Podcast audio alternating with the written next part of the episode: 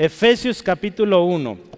Este, esta semana eh, yo quisiera que comencemos, eh, pues diría, ¿verdad? En muchos lados está de moda decir eh, series, pero bueno, procuraremos dos o tres partes sobre esto, la oración por la iglesia.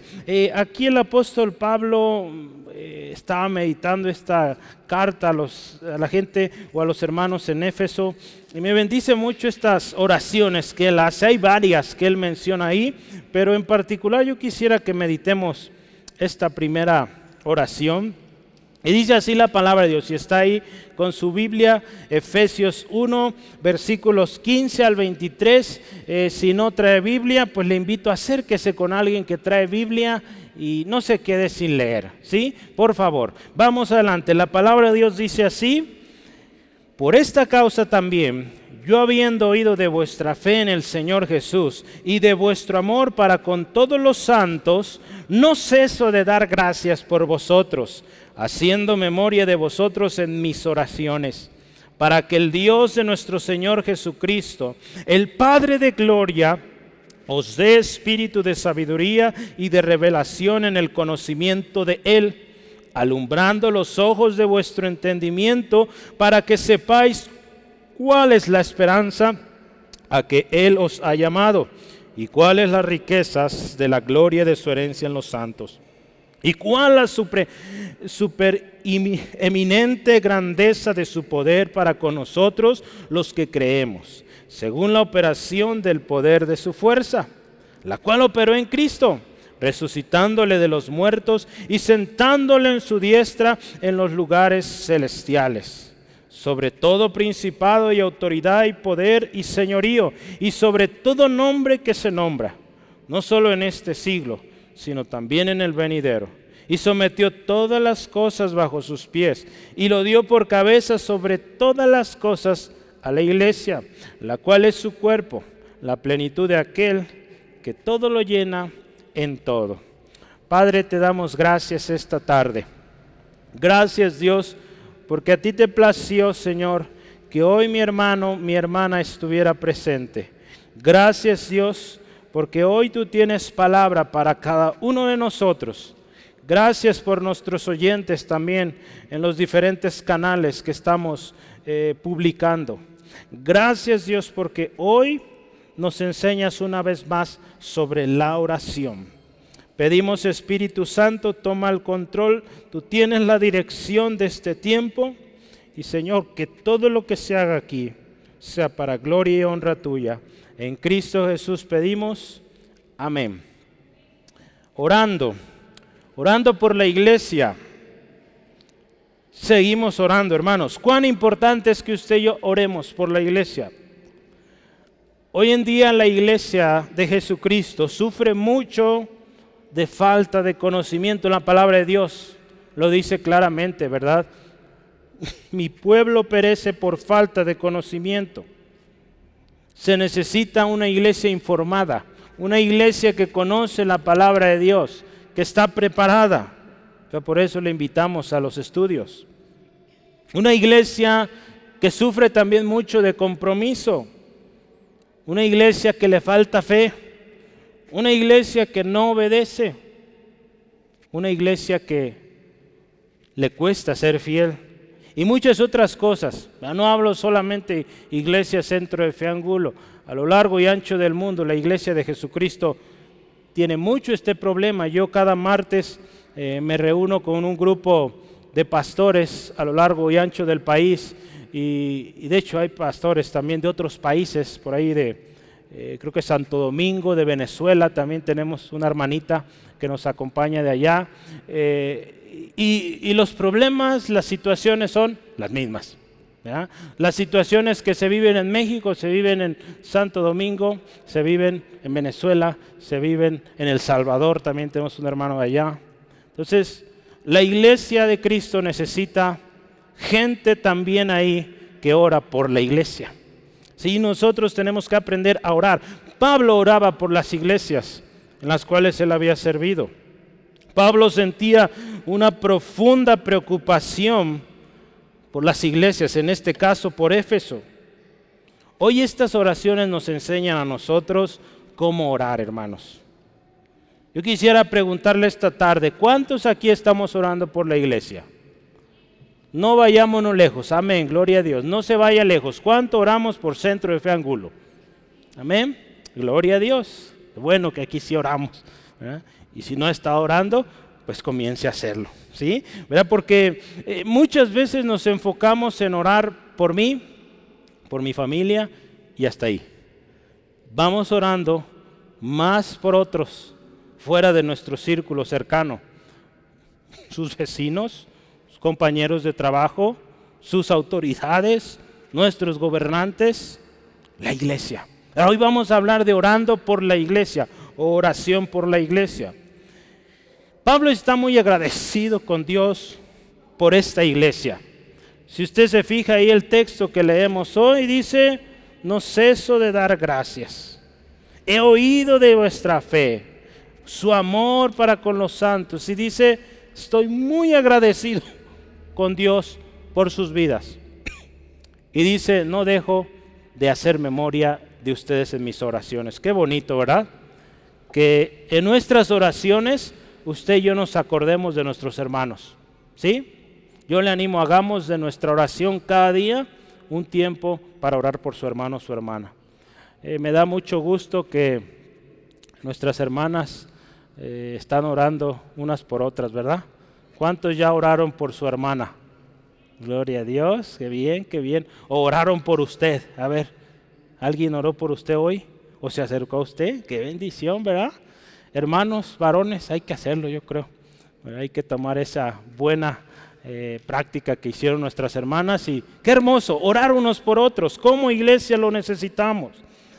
La oración, veíamos la semana pasada, es algo que debe ser constante en un cristiano. Es algo que debe estar presente siempre porque hay mucho por qué orar. ¿Sí, amén? Hay mucho por qué orar. Orar, fíjese, por la iglesia quiero decirle una cosa, no es responsabilidad solo del pastor. ¿Sí? Sí ora el pastor por usted, por la iglesia, sí oro, como no, pero pues es una responsabilidad mutua, usted y mía. ¿Sí? Entonces hay que orar, hermanos, por la iglesia. Y fíjese, yo quisiera que meditemos hoy. En sus hojas usted tiene dos peticiones, podríamos verlo así, eh, o partes de la oración de Pablo. ¿sí? Al final vamos a orar usando estas partes. Así que ponga mucha atención, tome nota de cada detalle y al final vamos a orar. ¿Sí? ¿Le parece? Sí tiene ahí petición 1, petición 2. Y, y, vamos a orar por la iglesia, así como lo hizo Pablo en aquel tiempo, hoy lo vamos a hacer nosotros también. ¿sí? Entonces, esté atento, por favor. Primero, dice ahí, o antes de eso, antes de empezar, yo quiero decir una última cosa.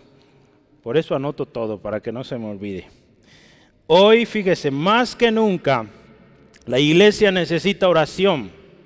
semana pasada hablamos de la amenaza. Hay peligros alrededor. Hay un enemigo al acecho. Y otra cosa, hay mucho que hacer para el reino de Dios, hermanos. ¿Sí?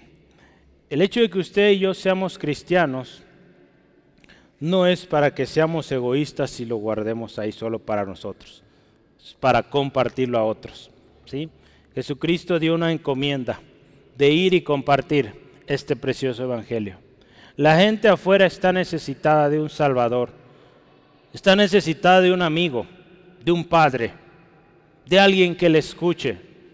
Hermano, hermana, usted y yo tenemos el remedio ¿Cuántos se acuerdan de ese canto, El remedio es Cristo? Qué bonito canto, ¿verdad? Luego lo vamos a poner para que lo escuche. Qué bendición, hermanos, que usted y yo tenemos, qué privilegio tenemos, pero qué responsabilidad. Hay mucho que hacer. ¿Qué vamos a orar? Yo le animo que hoy nuestra respuesta inicial sea orar. Orar y orar, ¿sí? Primera petición, vamos adelante. Pablo dice ahí, versículo 17, fíjese, después de que él dice, yo doy gracias a Dios por sus vidas, eh, lo recuerdo en mis oraciones. Y adelante dice, para que el Dios de nuestro Señor Jesucristo, el Padre de gloria, os dé espíritu de sabiduría y de revelación en el conocimiento de Él. ¡Wow! Qué precioso, oh, qué, estructurado Pablo, ¿verdad? Decir, a ver, ¿qué, quiso decir Pablo? Pues vamos a estudiarlo, ¿sale? ¿A quién pedimos oración? ¿A quién está pidiendo Pablo? Ve ahí. Para que el Dios, ¿a quién pide él? Al Dios de nuestro Señor Jesucristo, el Padre de gloria. Qué hermoso. El Dios de nuestro Señor Jesús, el Padre de gloria. Se trata de aquel que es Dios pero también Padre de nuestro Señor Jesús. Cuando hablamos de estas dos partes, Dios, Dios el autor, el creador de todo lo que existe. Y Padre de nuestro Señor Jesucristo, pues aquel también que diseñó un plan para redimir a toda la humanidad, hermanos, por medio de Cristo. Fíjese, yo quiero que veamos primero Efesios 1.3. Vea conmigo, por favor, en su Biblia. Dice, bendito sea el Dios y Padre de nuestro Señor Jesucristo, que nos bendijo, dice ahí, con toda bendición en los lugares celestiales. Fíjese, Pablo usa esto, el Dios y Padre de nuestro Señor Jesús, que nos bendijo con toda bendición espiritual en Cristo. Entonces, cuando hablamos de este Dios, el Dios soberano, hablamos de un Dios único el Dios sabio. Hay otro texto. Vea conmigo en Primera de Timoteo. Primera de Timoteo, el Dios soberano, único y sabio. A ese Dios oramos, hermanos. Necesitamos saber bien a quién estamos orando. Primera de Timoteo 1:17 dice así la palabra del Señor. Por tanto, escuche esto. Al Rey de los siglos, el inmortal, el invisible, al único y sabio Dios sea honor y gloria por los siglos de los siglos. Amén. Ahí esta es una carta que Pablo escribe a Timoteo, pero vea cómo describe a Dios. La próxima vez que usted y yo oremos, pensemos en esto. Este es el Dios al que yo le estoy pidiendo, al Rey de los siglos, al inmortal, al invisible, al único y el sabio Dios. Vea, entonces no estamos pidiéndole a cualquier cosa o a cualquier deidad, es al Dios de dioses, Señor de señores. Sí, Efesios 6, perdón, 1 Timoteo 6, 14 eh, al 16, más sobre este Dios al cual oramos. 1 Timoteo 6, 14 al 16, dice la palabra del Señor que guarden el mandamiento sin mácula ni reprensión hasta la aparición de nuestro Señor Jesucristo. Vea, la cual a su tiempo mostrará los bien, perdón, el bienaventurado, escuche esto, y solo soberano, Rey de reyes y Señor de señores. Vea, ¿cómo, cómo se refiere a nuestro Dios? El único que tiene inmortalidad que habita en luz inaccesible, a quien ninguno de los hombres ha visto ni puede ver al cual sea la honra y el imperio sempiterno. Amén. Vea cómo Pablo describe a nuestro Dios. A veces, hermanos, la manera en cómo vivimos o aún la manera en cómo oramos no refleja este Dios que dice la Biblia, que usted y yo debemos darle la gloria y la honra y la alabanza, que usted y yo debemos orar, pedirle nuestras necesidades. ¿Sí? La oración de Pablo por la iglesia en Éfeso tenía una fuerte confianza eh, en el Dios al cual él dirigía esta oración, porque dice primero, Dios todopoderoso, soberano de nuestro Señor Jesucristo. El Dios que lo envió a la tierra, que lo resucitó de los muertos, pero también, no solo el Dios, sino también el Padre. El Padre de nuestro Señor Jesucristo dice ahí el Padre de gloria, el Padre glorioso, dice Nueva Versión Internacional. Esto de que diga el Padre eh, da un efecto o denota la confianza que podemos tener al acercarnos usted y yo a Dios. No como un Dios lejano, sino un Dios cercano, como un Padre. ¿sí? Esa es la confianza que usted y yo debemos tener, hermanos. Pablo oraba ¿sí? oraba a este Dios, al único Dios verdadero, que a los hermanos en Éfeso les fuera dado primeramente, vamos a ver, espíritu de sabiduría. ¿Qué, es esto? Una petición. Al final vamos a orar y vamos a orar así, Señor, a tu iglesia dale espíritu de sabiduría. ¿Sí? Eh, si usted y yo vamos ahí a este texto, versículo 17, eh, ¿verdad? Dice, para que el Dios nuestro Señor Jesucristo, el Padre de Gloria, os dé, dice, espíritu de sabiduría. Primero ahí vamos a empezar. Espíritu de sabiduría. Pablo, hermanos, quería que sus lectores tuvieran sabiduría para que pudieran llegar a conocer a Dios completamente. Eh, hermanos, usted y yo necesitamos sabiduría. ¿Sí, amén? Todo lo necesitamos. Y, y necesitamos orar. Padre, danos sabiduría. Como iglesia, da sabiduría a tu iglesia. Yo me fui a buscar la definición de sabiduría para saber de qué se trata esto. De acuerdo al diccionario bíblico, sabiduría son tres cosas. Número uno es el arte de aprender a triunfar en la vida. Wow.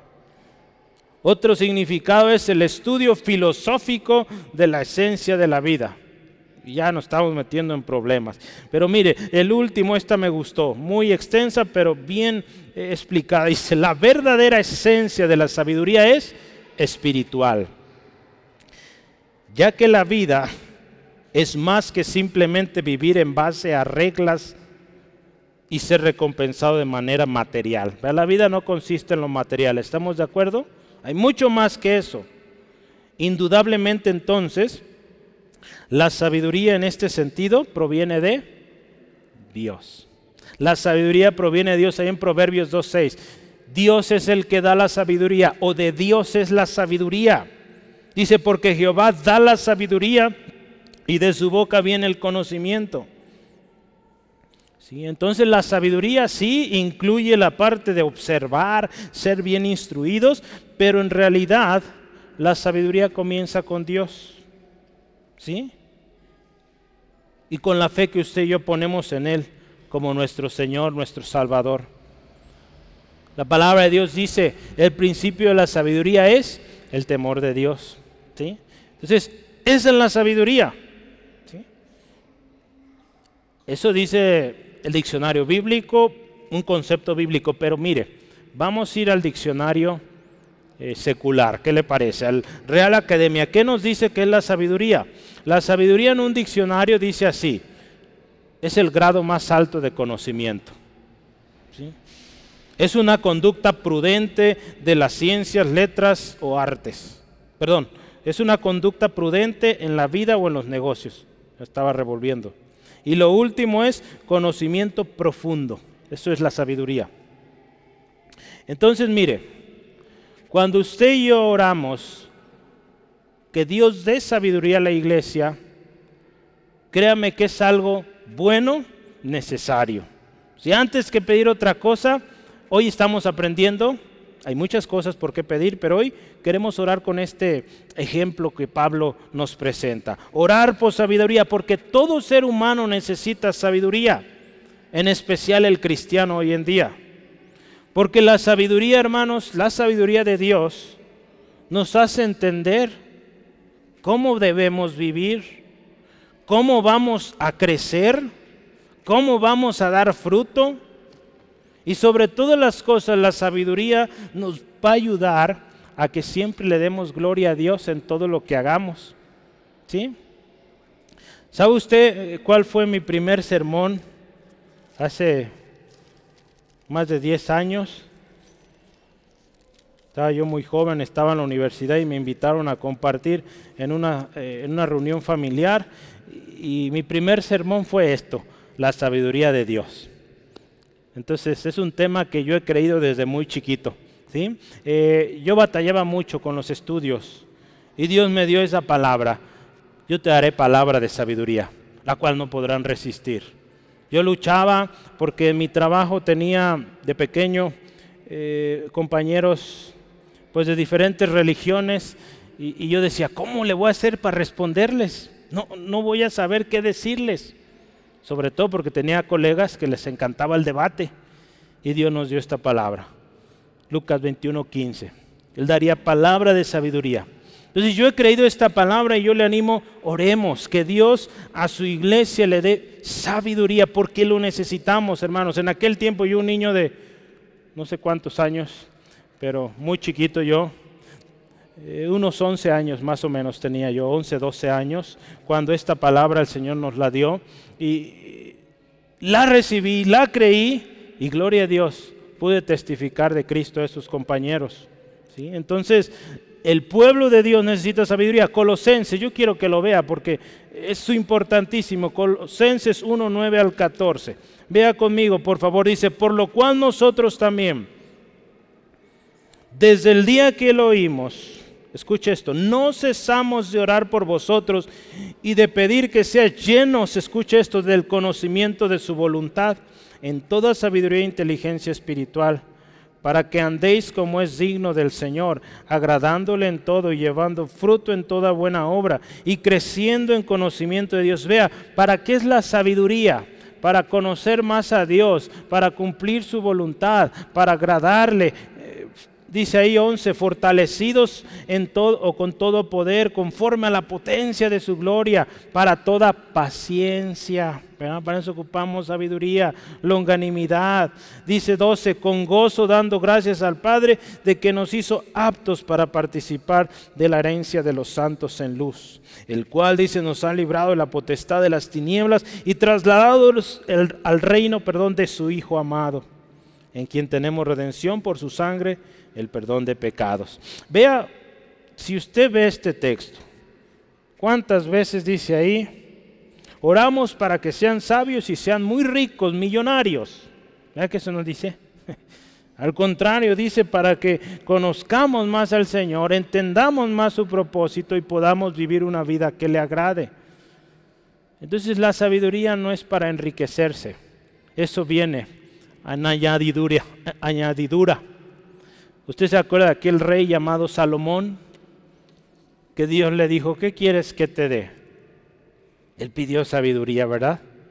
No pidió riquezas, grandeza. Y dado que él pidió sabiduría, Dios le dio riquezas, posesiones, grandeza y tantas cosas. Pero él primero buscó sabiduría. Hoy necesitamos sabiduría, hermanos. Hay decisiones que tomar en su vida, en su familia pida al Señor sabiduría. Y cuando ore, ore por la iglesia, porque la iglesia necesita sabiduría.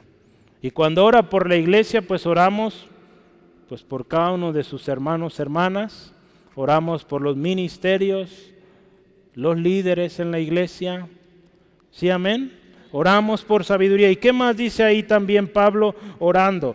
Por espíritu de sabiduría y de revelación en el conocimiento de Él. Él también dice, vamos a orar o oramos que también haya revelación en el conocimiento de Él.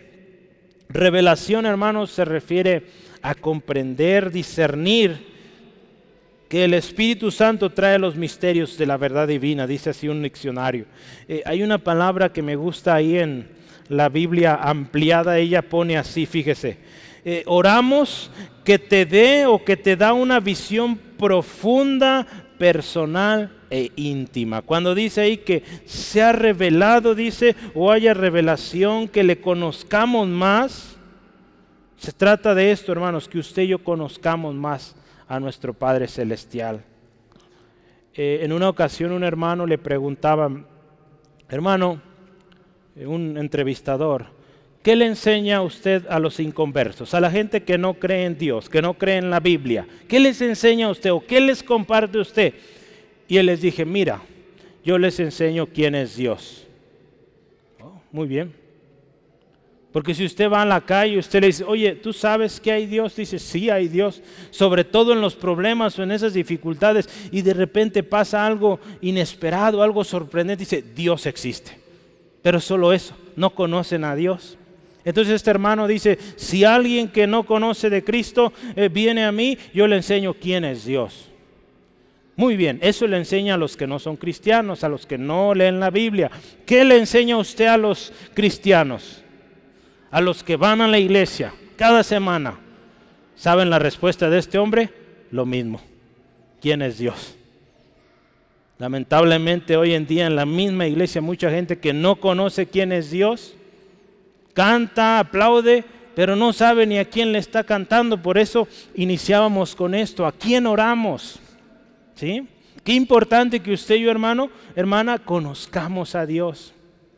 Este hombre que le menciono ya falleció hace algunos años y, y, era parte de su visión en la vida, enseñar quién es Dios, el carácter de Dios, la soberanía de Dios, la grandeza de Dios. ¿Sí? Qué importante que usted y yo, hermanos, seamos eh, diligentes en esto, conocer más a Dios.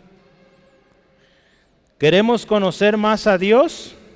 Vamos a conocerlo a través de Jesucristo. Ahí en Efesios 2.18 dice la palabra así, fíjese, vamos rápido.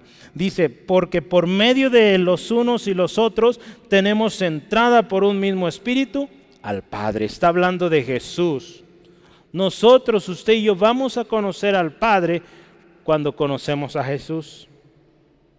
Entonces, ¿por qué usted y yo necesitamos conocer a Dios? ¿Por qué necesitamos conocer a Dios? Quiero empezar por esto. Recuerde, recordemos, el pecado nos separa de Dios. El pecado nos tiene atados.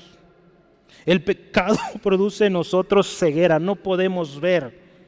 Por lo tanto, necesitamos que nuestros ojos sean abiertos, que se nos revele quién es Dios, su soberanía, su amor, su misericordia y todo lo que Dios es, hermano, todos sus atributos. Por eso necesitamos ver. Por eso su familia necesitan sus ojos ser abiertos para que vea que no hay otro camino, que no hay otra manera de resolver su vida, su situación, sino que esa persona vaya a Dios. Y es a través de Jesús que llegamos a Dios nuestro Padre Celestial. El amor, hermanos, y también preocupación de Pablo le llevaba a orar así por esta iglesia. Porque fíjese, Éfeso era una ciudad llena de, de ídolos. Tremenda la idolatría ahí. Era una ciudad donde también había muchas ofertas de todo tipo. ¿Sí? Si hablamos de inmoralidad, tremendo si hablamos de, negocios o de prepararse intelectualmente, era un centro de mucho conocimiento. Entonces había muchos peligros en la iglesia allá, al igual que aquí en Guadalajara. Aquí donde usted y yo vivimos, necesitamos sabiduría de Dios, necesitamos revelación, conocer a Dios, porque hoy en día tenemos ofertas de todo tipo. Usted vaya a Google, vaya al YouTube en el celular y vemos infinidad de enseñanzas gente publicando de todo. Gracias a Dios por estos medios, pero vemos cada contenido, hermanos, que por satisfacer, ¿verdad?, el oído de sus oyentes, sus seguidores, dicen cada cosa que usted y yo necesitamos sabiduría, necesitamos revelación. ¿Sí? Entonces, ¿cómo oramos por la iglesia hoy? Hermanos, oremos que Dios dé sabiduría, que Dios dé revelación su iglesia. La iglesia de hoy necesita esto porque una iglesia que no ora, una iglesia que no es sabia, una iglesia que no conoce a su Dios, expresa fácil de las tendencias, expresa fácil del enemigo, de lo que ofrece el mundo. ¿Sí? Hermanos, la clave, yo quiero decirle una cosa, para tener sabiduría, tener conocimiento de Dios, ¿sabe qué es? Ser llenos del Espíritu Santo. Usted quiere conocer más a Dios, conocer más su carácter, ser sabio en todo lo que hace, necesitamos el Espíritu Santo. ¿Sí? Yo he estado insistiendo en esto en el equipo ministerial y voy a orar por usted y estoy ya orando desde tiempo que usted sea lleno, llena del Espíritu Santo porque todo lo necesitamos. El otro día yo estaba leyendo una carta eh, que escribió nuestro hermano Rogelio hace muchos años y, él una de las cosas que compartía compartía una parte de su historia con respecto a este tema del Espíritu Santo. Y él decía, él se concentró o se esforzó de manera especial en entender el Espíritu Santo. Y dice que algo que le sorprendía es que él se dio cuenta que había muchos como él que estaban leyendo, leyendo la palabra para entender más sobre el Espíritu Santo. Y uno de los textos que él menciona es ahí en Hechos cuando él llega a Éfeso justamente. Y él les dice, ¿recibieron el Espíritu Santo cuando creyeron? Le dijeron, ni siquiera conocemos, ni siquiera habíamos oído del Espíritu Santo. Tremendo. Entonces dice que él oró por ellos, fueron llenos del Espíritu Santo y hablaron lenguas, fueron llenos. ¿Sí? Entonces, qué importante que usted y yo entendamos esto, el poder del Espíritu Santo. La palabra nos dice, cuando usted y yo venimos a Cristo somos sellados con el Espíritu Santo, pero hay una plenitud que le sigue a esto. El bautista no cree en esto. Nosotros sí creemos en esto, que el Espíritu Santo nos llena. Y una evidencia clara de ello es hablar en lenguas. Entonces lo necesitamos, hermanos. Usted lo necesita, yo lo necesito, todos. ¿Queremos ser iglesia sabia? Necesitamos ser llenos del Espíritu. Y yo quiero que veamos este texto porque eh, cuando usted y yo vemos la vida de Jesús, su ministerio en la tierra, entendemos que fue el Espíritu Santo en él. Vea, Isaías 11.2 dice ahí, reposará sobre él el Espíritu de Jehová. Ahí está, mire. Espíritu de sabiduría y de inteligencia, espíritu de consejo y de poder, espíritu de conocimiento y de temor de Jehová. Si Jesús, escucha esto, el Hijo de Dios necesitó ser lleno del Espíritu Santo para hacer su obra aquí en la tierra, ¿cuánto más usted y yo? ¿Sí? Jesús, el Hijo de Dios, necesitó ser lleno del Espíritu Santo para iniciar su, eh, eh, su ministerio aquí en la tierra. Usted y yo lo necesitamos. Segunda petición, alumbrando los ojos de su entendimiento, eh, del entendimiento de la iglesia. Estamos hablando hoy, orando por la iglesia. Esta segunda parte, Pablo empieza a ser ya más específico y prepárese porque va a empezar a notar, porque hay peticiones específicas ahí. Dice ahí, pido también que sean iluminados los ojos de su corazón. Hermanos, el corazón duro, un corazón duro, un corazón ciego, no entiende ni acepta razones. ¿Estamos de acuerdo con esto? Por más que le explicamos, le explicamos, no entiende, porque está ciego, no puede ver la verdad necesita sus ojos ser abiertos. Dice aquí ser alumbrados sus ojos. El pecado produce estragos en el hombre. Lo lleva a una degradación cada vez más trágica. Y lo, y lo más triste es que ni siquiera lo siente. Cada vez es peor Usted ve aún en la misma iglesia y por eso le animo, oremos por la iglesia, porque alguien que no está orando, alguien que no está buscando a Dios en oración, eh, que no está buscando la palabra de Dios, poco a poco se va alejando, se va eh, descuidando a tal grado que llega al punto que ya ni siquiera siente y le da igual estar en el mundo y aparentemente estar en la iglesia. Por eso necesitamos orar mucho, hermanos, por la iglesia. Isaías, fíjese, Isaías habla de esto, de la insensatez de la idolatría y, los efectos que hay en un corazón que se mete en esto. Vea, Isaías 44. Yo quiero que veamos rápido esto. Hay un espacio pequeño ahí para este par de textos, entonces póngalo ahí porque es importante que, que veamos esto. Isaías 44, 18. Dice así la palabra de Dios. No saben ni entienden porque cerrados están sus ojos para no ver y su corazón para no entender. Vea qué tremendo. Un pueblo que fue escogido por Dios, un pueblo que vio los milagros sobrenaturales de Dios, dieron lugar a la idolatría y qué pasó? Dice, no saben ni entienden. Sus ojos cerrados, no pueden entender razones. Vea el peligro que hay cuando descuidamos la palabra de Dios, descuidamos la oración, la presencia de Dios.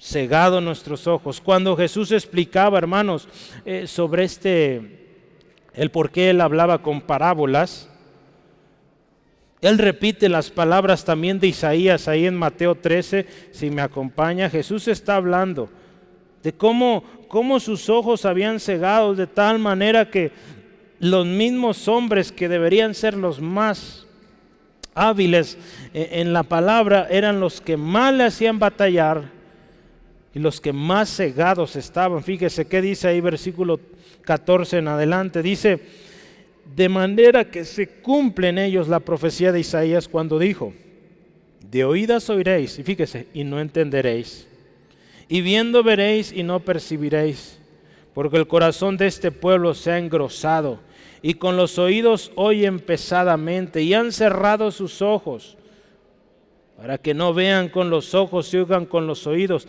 y con el corazón entiendan, y se conviertan y yo los sane. Vea qué triste esta situación gente que esperaba la venida del Mesías, pero basaron su vida en reglas, basaron su vida en, ritos, en ceremonias, que cuando vino el Salvador no le conocieron. Qué triste, ¿verdad? No pudieron ser, dice ahí, sanados, no se convirtieron, no fueron sanados. Hermano, nuestros ojos espirituales o los ojos de nuestro corazón necesitan ser abiertos a la verdad, a la verdad de Dios. Por eso necesitamos orar. Dios, acuérdese, le ha llamado, me ha llamado de tinieblas a luz. Y es para que usted y yo caminemos en luz, ¿sí? No en oscuridad, ¿sí? Pero muchas veces, hermanos, nuestra falta de compromiso con Dios, la falta de búsqueda de su palabra, de su presencia, nos hace, hermanos, caminar a ciegas porque no conocemos, porque no buscamos de Dios. Qué importante que usted y yo oremos por la iglesia y digamos, Señor, alumbra nuestros ojos, que entendamos, que veamos tus propósitos. ¿Sí, amén? Y ahí Pablo divide ahora sí la petición en tres partes. Primera parte, usted tiene ahí en su Biblia, para saber en su Biblia, en su hojita, para saber cuál es la esperanza a la que Él os ha llamado o nos ha llamado. Pablo oraba, Señor, abre los ojos de mis hermanos para que ellos sepan esa esperanza a la cual tú los llamaste. Hermanos, usted y yo tenemos una esperanza, ¿sí? Si no lo sabía, buenas noticias. Usted tiene una esperanza y tiene que conocerla. Y hoy vamos a orar que nuestros ojos sean abiertos para conocerla. ¿Cuál es esa esperanza? Porque hermanos, un cristiano que no tiene esta esperanza o que no sabe de esta esperanza, pone en duda si realmente es cristiano o no. Si tenemos que conocer cuál es la esperanza. Esperanza, ¿qué es esperanza? Es un estado de ánimo que surge cuando se presenta algo como alcanzable, algo que deseamos, que decimos va a suceder. En el cristianismo es una virtud en la que usted y yo esperamos que Dios otorgue lo que ha prometido. Eso es esperanza. ¿Sí? La Biblia CBS o eh, la Biblia cristiana estándar dice así, fíjese. lo pone así, como esperanza de su llamado. Esto se refiere a la seguridad de vida eterna garantizada por la posesión del Espíritu Santo. Otra vez, fíjese, se ocupa el Espíritu Santo para conocer esta esperanza. La Biblia, hermanos, está llena, llena de ejemplos, razones, motivaciones, atributos de esta esperanza eh, que Dios nos ha dado. Y yo le animo hoy en esta tarde, tome nota de cada una de ellas. Yo solo anoté o le voy a dar, creo son nueve, ¿verdad? Nueve hay del 1 al 9 ahí en su hojita. Le voy a dar nueve razones, motivos o, de en qué consiste esta esperanza. a ver, ¿cuál es la esperanza del creyente? Si usted hoy eh, nos visita, eh, ¿cuál es la esperanza del cristiano? Eso le va a servir mucho para que usted vea que es algo muy distinto quizá a lo que usted ha escuchado o lo que pensamos. Número uno, esta esperanza a la cual usted y yo hemos sido llamados, traté de ordenarlo en orden, para, en orden bíblico de los libros en la Biblia para irnos yendo y leerlos todos. Esté listo con sus plumas porque vamos a ver muchos textos. Entonces, eh, si gusta esto, los puedo leer yo, usted anote. ¿sí? Si ya es hábil para encontrarlos, pues también búsquelos. Primero, esta espera, perdón, esta tosecita, hermanos, no se va. ¿Está orando por mí por eso? Dos, tres, gracias, con eso tengo. Eh, mi garganta se ha lastimado últimamente por el frío. Estuve en un lugar muy frío hace unas semanas y apenas voy recuperando. Entonces, disculpe que de repente toso mucho o mi voz se quiebra. Pero número uno, la esperanza que usted como cristiano, cristiano debe tener es, es alegría. La esperanza que usted y yo tenemos es alegría. Proverbios 10:28. Ah, mira, ahí lo tenía. Proverbios 10:28. Voy a leerlo para usted. Dice así la palabra del Señor. Proverbios 10:28. Dice, la esperanza de los justos es alegría. Gloria a Dios. Dice, mas la esperanza de los impíos perecerá. El hombre sin Cristo tiene esperanza, pero esa, esa esperanza se acaba, perece. Pero la que usted y yo tenemos es alegría. ¿Por qué? Porque es una esperanza viva, es una esperanza eterna, de que un día usted y yo vamos a estar allá con nuestro Señor. ¿sí? Entonces esa es una esperanza que produce en nosotros alegría. Número dos, la esperanza del cristiano es, o trae más bien, nuevas fuerzas. La esperanza que usted y yo tenemos trae nuevas fuerzas. Isaías 40:31, eh, voy a leerlo para usted. 40:31. Dice así la palabra del Señor, pero los que esperan en Jehová tendrán nuevas fuerzas, levantarán sus alas como las águilas, correrán y no se cansarán, caminarán y no se fatigarán. La esperanza del cristiano trae nuevas fuerzas. Qué hermoso, ¿no, hermanos? Hoy las esperanzas que nos da una institución financiera, ¿qué pasa? ¿Qué nos trae a nosotros? Aparentemente nos da una esperanza. Mira, trae estos documentos y te vamos a prestar el dinero. Muy bien. Pero ¿qué va a traer eso? Pues más estrés, más preocupación, más trabajo porque hay que pagar. Pero la esperanza del cristiano, lo contrario, trae nuevas fuerzas. Vea qué precioso es nuestro Dios. La esperanza que usted y yo tenemos, vale la pena conocerla, ¿sí? Gloria a Dios. Vamos adelante.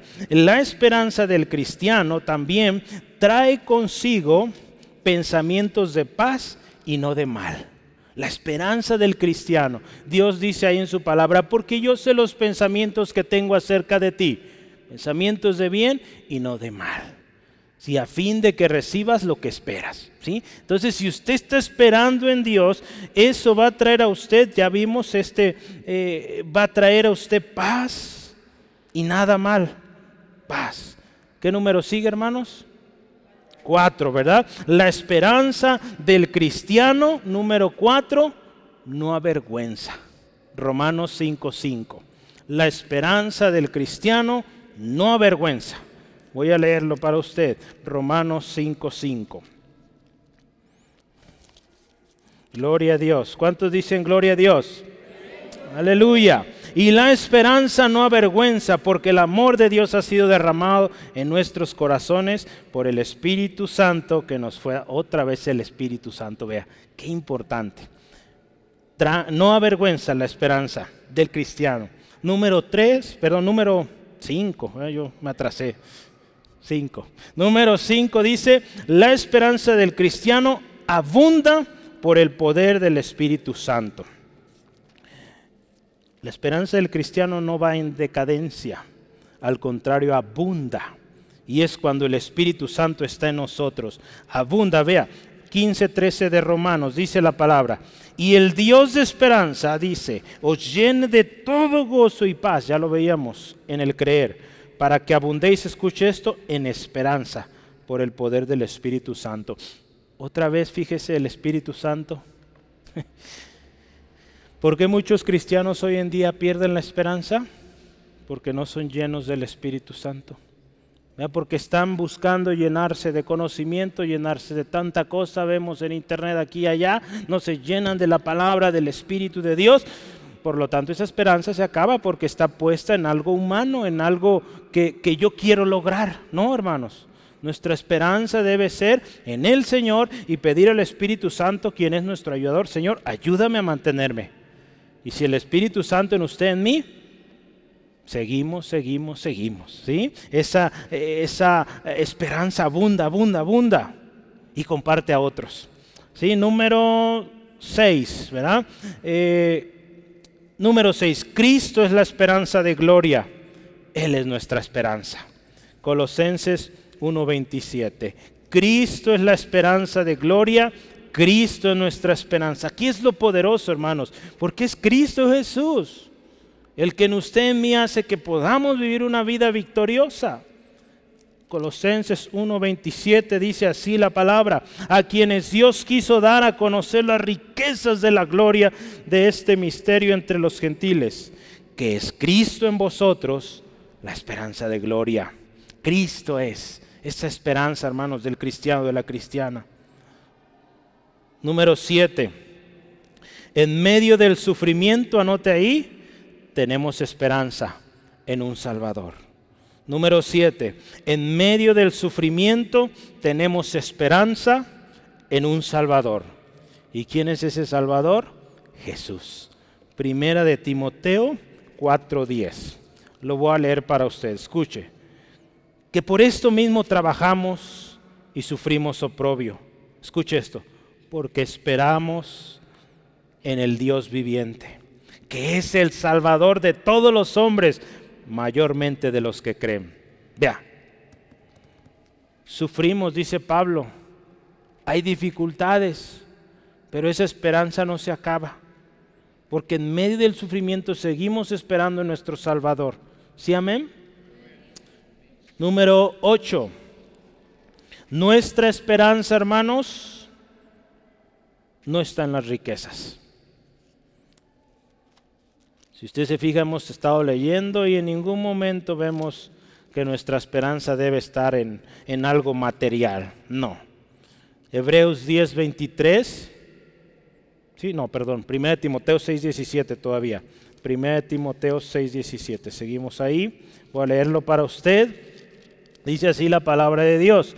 A los ricos de este siglo, vea qué dice, diles que no sean altivos, ni pongan la esperanza en las riquezas porque dice, fíjese, son inciertas, sino que pongan su, esperanza perdón, en el Dios vivo, que nos da todas las cosas en abundancia para que las disfrutemos. Vea, el hombre rico pone su confianza, su esperanza en, el dinero, en las riquezas. ¿Y qué pasa? No lo disfruta nunca, no disfruta. Pero usted, hermano, y yo, como cristianos, ponemos nuestra esperanza en Dios y vamos a disfrutar lo poquito o lo mucho que nos dé. ¿Sí, amén? Si usted y yo tenemos nuestra esperanza en Dios, vamos a disfrutar lo que Dios ponga en estas manos. Gloria a Dios. Y lo último, o número nueve, tenemos que estar firmes en esta esperanza. Tenemos que estar firmes en esta esperanza. ¿Ya vio usted de qué se trata esta esperanza, la esperanza del cristiano? Pues hermanos, hermanas, esté firme en ello. Dice ahí la palabra, mantengamos firme sin fluctuar la profesión de nuestra esperanza. ¿Por qué? Porque fiel es el que prometió. Mantengamos un corazón firme en esto, hermanos. Fiel es Dios. Sus promesas nunca han fallado. ¿Cuántos dicen amén? Él no ha fallado. Espere. Espere en la promesa de Dios siguiente ahí en su hojita. Pablo oraba que los ojos de los Éfesos o de Efesios, perdón, para saber, para que ellos supieran cuáles son las riquezas de la gloria, de la herencia que ellos tienen, tenían, de la herencia que usted y yo hoy tenemos y que el Señor Jesús, si no viene antes, lo tendrá nuestros hijos, pero oramos que nuestros hijos sigan al Señor que nuestros hijos, nuestras familias, que la iglesia conozca las riquezas de la gloria. Esto suena bien, ¿verdad? Riquezas, vamos a ver de qué se trata. ¿Sí? Riquezas, que conozcan las riquezas. Es necesario, ya vimos, conocer la esperanza. ¿verdad? Porque con esta el cristiano crece, avanza. Pero ahora Pablo dice que sepan también cuáles son los beneficios. Entonces no es una esperanza vacía, hermanos. Es una esperanza, sí, en la eternidad que viene más adelante, pero que mientras estamos aquí en este tiempo, en esta vida, hay beneficios, ¿sí? Entonces, créame, hay bendiciones que Dios tiene para usted, para mí. Hermanos, dice la palabra, usted y yo somos hijos de Dios, amén. Somos hijos de Dios y por lo tanto somos herederos de Dios. Y Romanos ahí también nos dice que somos coherederos con Cristo. ¿Sí? Entonces, gloria a Dios. El Espíritu Santo dice ahí en el pasaje de Romanos, da testimonio. Por eso otra vez necesitamos el Espíritu Santo, porque el Espíritu Santo sabe qué va a hacer, le va a recordar, oye, tú eres hijo de Dios, no tienes por qué vivir esa vida, tú eres hijo, hija de Dios, tienes muchas promesas, créelas, búscalas, entiéndelas, pide sabiduría, porque hay mucho que Dios tiene para ti. Amén. Necesitamos, hermanos, usted y yo también conocer cuáles son estas riquezas. Y yo le, di también ahí, eh, ¿cuántos son? Siete, ¿verdad? Eh, siete puntos o siete aspectos de estas riquezas. Y vamos a empezar a leerlas en Romanos capítulo 9, versículo 22 al 23. ¿Vamos bien, hermanos? Si el de su lado se durmió, dígale, hermano, ya mero terminamos. Si no lo oye, déle chance que se duerma otro rato. Ah, no se crea. Yo que ya se despertó, ¿verdad? Romanos 9, 22 al 23. El hermano Rogelio decía que en una ocasión él de repente oraba con Dios y decía, Señor, ¿por qué estas hermanas vienen y siempre se me duermen? Él se desesperaba. Y, el Señor le dijo, dale chance que descansen. Vienen a la iglesia a descansar. Quizá las hermanitas trabajaban mucho, no sé pero la iglesia venía a descansar. Yo espero que usted haya descansado anoche. Y si no descansó, pues el Señor da nuevas fuerzas. ¿Sí, amén? Gloria a Dios. Vamos adelante. Eh, número uno, las riquezas de la gloria de Dios son otorgadas, escucha y anote, otorgadas en vasos de misericordia. ¿Qué es esto? Voy a leerlo. Romanos 9, 22 al 23. Vea y que si Dios, queriendo mostrar su ira y hacer notorio su poder, soportó con mucha paciencia los vasos de ira preparados para destrucción, y para hacer notorias las riquezas de su gloria, las mostró para con los vasos de misericordia que él preparó de antemano para gloria estas riquezas que Dios tiene para usted, para mí, las riquezas de su gloria, las tiene para usted, para mí, que somos vasos de misericordia. ¿Qué significa esto? Sujetos que no merecemos la bendición de Dios por lo que hemos hecho, pero Él ahí depositó su bendición. A nosotros, a usted, a mí, ahí envió su salvación. En vasos de misericordia, vasos que pues no merecíamos nada, pero el Señor fue bueno, misericordioso y derramó su bendición sobre nosotros. ¿Sí? ¿Qué más? Las riquezas de la gloria de Dios son profundas. Número dos, son profundas, no las podemos entender por su plenitud. Romanos 11:33, vea. Romanos 11:33 dice, oh profunda, oh profundidad de las riquezas de la sabiduría y de la ciencia de Dios. Cuán insondables son sus juicios e inescrutables sus caminos. Qué profundo es, hermano. No podemos comprender la grandeza de nuestro Dios. Cuando conocemos esto, hermanos, usted y yo podemos pedir al Señor lo que sea, sin miedo, porque Él lo puede. Y más allá, porque Él tiene más cosas que darnos que usted y yo pedirle. Número tres, las riquezas de la gloria de Dios son muestra de la bondad de Dios por medio de Cristo. Número cuatro, no, perdón, tres dice, son muestra de la bondad de Dios por medio de Cristo. Efesios 2.7. Lo leo para usted. Dice así la palabra, para mostrar en los siglos venideros las abundantes riquezas de su gracia, en su bondad para con nosotros en Cristo. Si usted y yo hoy gozamos de tremendas riquezas, grandes y numerosas bendiciones, es por Cristo. ¿Sí? Gloria a Dios. Número cuatro Póngale ahí un ejemplo de esta riqueza, la fortaleza por medio del Espíritu Santo. Estamos hablando de las riquezas. Un ejemplo de esta riqueza es la fortaleza que el Espíritu Santo nos da. Usted y yo recibimos fortaleza cuando el Espíritu Santo está en nosotros. Efesios 3:16 dice así, la palabra de Dios, para que os dé conforme a las riquezas de su gloria, de ahí obtiene esto, de sus riquezas, el ser fortalecidos con poder en el nombre interior por su espíritu. Si usted se fija en estas riquezas, no ha dicho nada de dólares, de pesos, nada de eso. Eso es añadidura, de eso ni se preocupe. Ponga a Dios primero y todo ese dinero, lo que usted necesite para vivir, Dios lo va a proveer. Él tiene cuidado de las aves, tiene cuidado de esos lirios tan preciosos, de esas plantitas que en la mañana crecen lindas y a la noche se acabaron.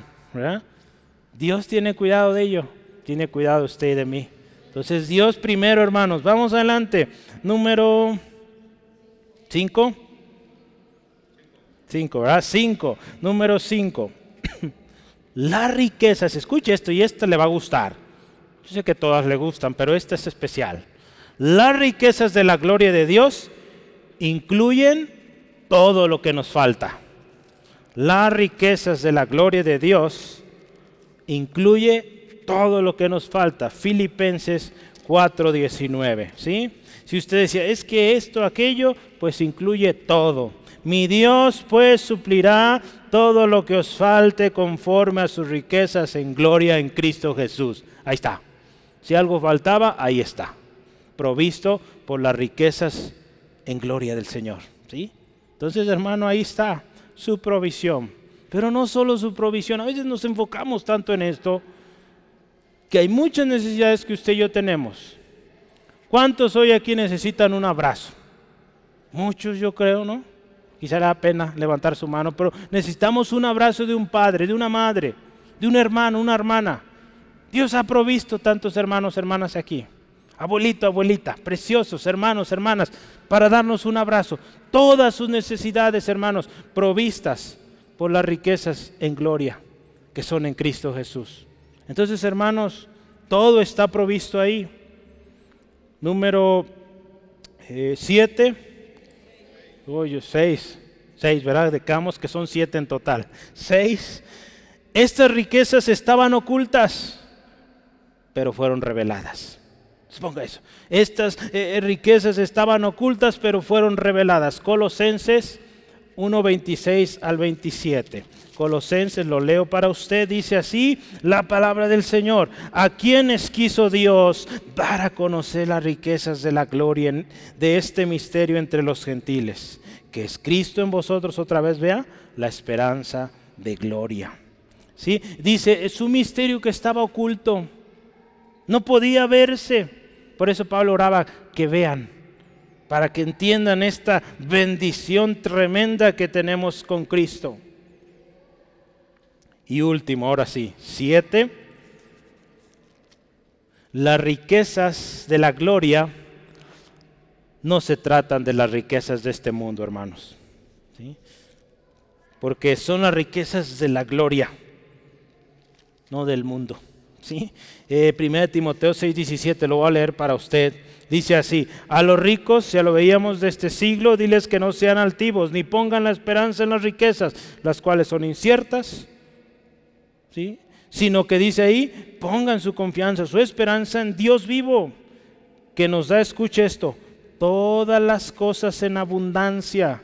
¿Para qué? Para que las disfrutemos. Otra vez. Si yo usé este texto otra vez. Las riquezas que Dios tiene para usted, para mí, que son herencia, es para que las disfrutemos y que gocemos en ellas. La última petición que oraba Pablo ahí es para que usted y yo conozcamos. Voy a usar otra palabra y esta palabra supereminente es incomparable. Que usted y yo conozcamos, conozcamos la incomparable grandeza del poder de Dios. Si algo hacía falta en nuestra oración, hermanos, hoy oremos, Dios, que tu iglesia conozca cuán poderoso es. Que experimenten el poder sobrenatural que tú tienes. ¿sí? Hoy la iglesia necesita esto, conocerlo, hermanos. El poder de Dios dice ahí para resucitar a Jesús de los muertos y que ahora está sentado en la diestra de Dios. Con toda autoridad, dice la palabra, principado, autoridad, señorío, todo. No hay otro nombre más grande que el de Jesucristo. E, ese es el poder de Dios, hermanos. Y dice ahí, sometió todas las cosas bajo sus pies. Entonces no hay autoridad sobre Jesucristo, todas las cosas, si usted y yo vemos que todo fue sujeto a sus pies, toda eh, situación, circunstancia, enfermedad, problema, ataques, artimañas del enemigo, fuerzas de la naturaleza, aún el corazón más duro, se somete a la autoridad de Cristo. Entonces, ese es el Cristo al cual usted y yo servimos, adoramos. ¿sí? Dice ahí, eh, me gustó mucho esta versión cuando dice que lo dio por cabeza a Jesús, cabeza de la iglesia, dice la cual es su cuerpo, la plenitud de aquel que todo lo llena en todo. La Biblia ampliada dice, escuche esto, a Jesús, el poder de Dios así, a Jesús dice lo nombró cabeza suprema, autoritaria sobre todas las cosas en la iglesia la cual es su cuerpo, la plenitud de aquel que lo llena completamente en todo. Completa, dice, todas las cosas en todos los creyentes. Hermanos, esto es lo poderoso. Usted y yo como miembros de la iglesia necesitamos conocer la grandeza de Dios. Hay garantía, hermanos, que si usted y yo confiamos tenemos esa esperanza. Conocemos lo que Dios tiene para usted y para mí. Hay garantía de que usted y yo vamos bien. De que lo que el Señor Jesucristo está haciendo en usted, en mí, lo está haciendo especial. Porque Dios le dio autoridad sobre todo. Y ahí este texto anótele, le voy a invitar, léalo en su casa, por favor.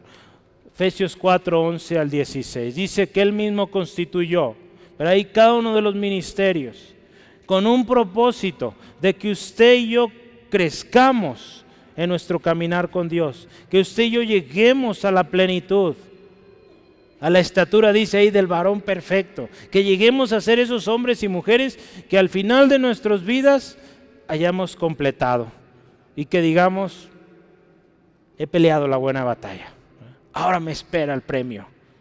Que podamos llegar a la presencia de Dios agradecidos, satisfechos de haber hecho lo que Dios pedía de usted de mí. Yo le quiero invitar esta tarde, oremos hermanos, y oremos con esto, este ejemplo que Pablo dio. Oremos por la iglesia, hermanos. ¿Sí me ayuda con esto? Al orar usted por la iglesia, está orando por usted mismo, por su familia, por su hermano que está a un lado. ¿Sí? ¿Qué le parece si oramos así? Yo quiero que recuerde a quién vamos a orar. Al Dios Todopoderoso, al Padre. ¿Sí? Vamos a orar. Cierre sus ojos, por favor, ahí donde está, y vamos a orar. Y digamos, Señor, hoy venimos delante de tu presencia.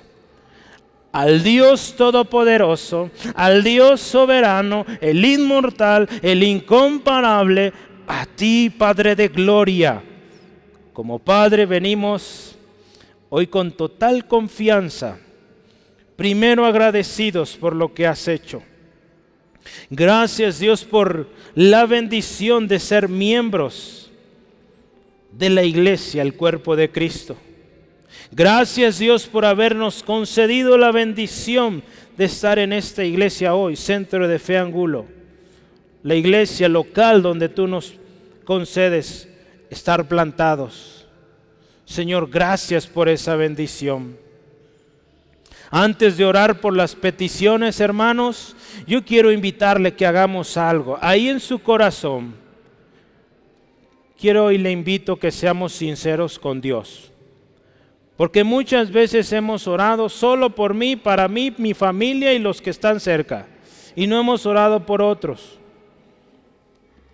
Hoy yo quiero invitarle y dígale al Señor, estemos a cuenta, decirle, Señor, perdóname, porque yo debía haber orado por mis hermanos y no lo he hecho hasta hoy. O he sido muy, muy escaso en mis oraciones por otros. Hoy, hermanos, digámosle al Señor, Señor, perdóname porque no he orado por mis hermanos, mis hermanas. Porque no he guardado ese corazón que ama y está dispuesto a invertir tiempo orando por otros. Señor, queremos estar a cuentas. Para que ahora sí, Señor, vamos a orar.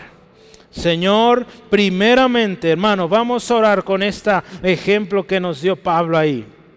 Señor, en el nombre de Jesús, pedimos que a tu iglesia le sea dado espíritu de sabiduría, espíritu de revelación en el conocimiento de ti, Señor Jesucristo.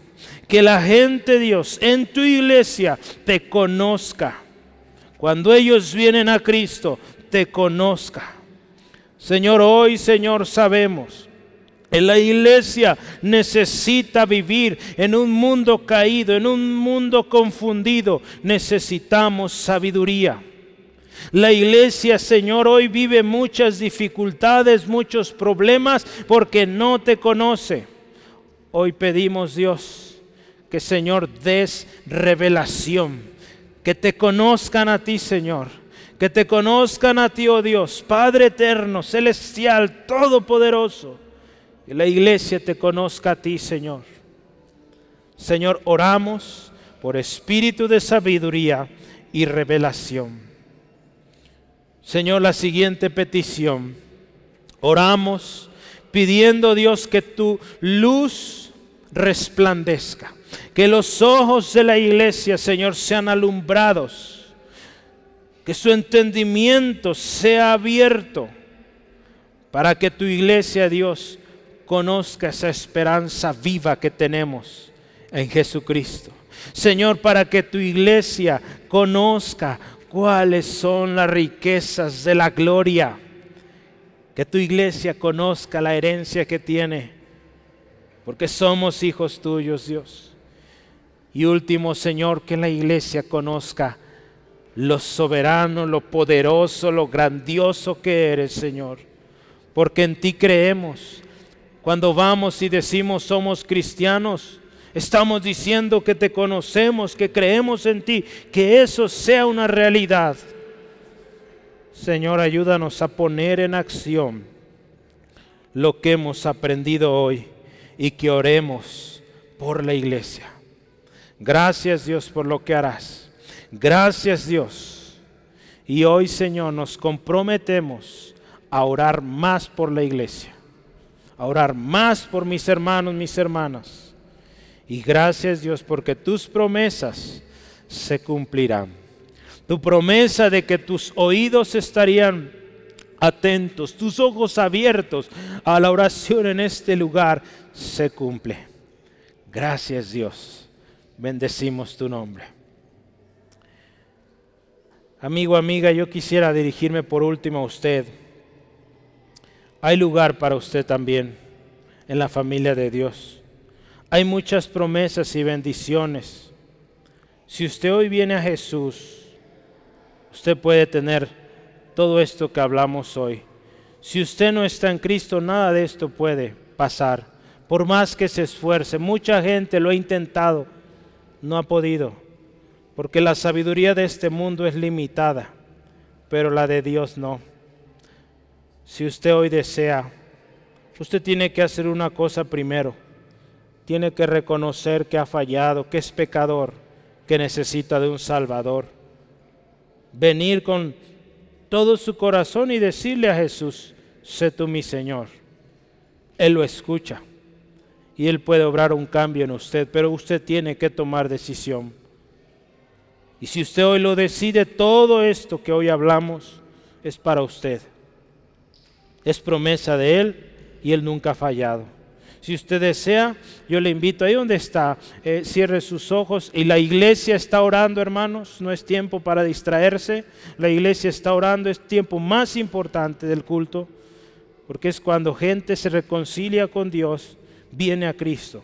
Si usted hoy quiere orar y decirle al Señor, ven a mí, Sé mi Señor, dígale así, ahí donde está, con eh, sus palabras o siguiendo lo que yo le indico, hágalo. Dígale así a Dios. Dios, reconozco que he fallado. Reconozco que soy pecador y que necesito de un Salvador. He buscado, no he encontrado. Hoy he escuchado que tú eres Dios Todopoderoso y que puedes hacer algo en mí. Hoy me arrepiento de todos mis pecados y te digo, Jesús, ven a mí, sé mi Señor. Hoy te acepto como mi único y suficiente Salvador personal. Te acepto. Y de ahora en adelante yo quiero vivir para ti, creyendo tus promesas. Y ahora aprendí a orar, voy a orar. Por mis hermanos, la familia que me has dado. Y gracias porque otros también van a orar por mí. Te lo pido esto en el nombre de Jesús. Amén, amén, gloria a Dios.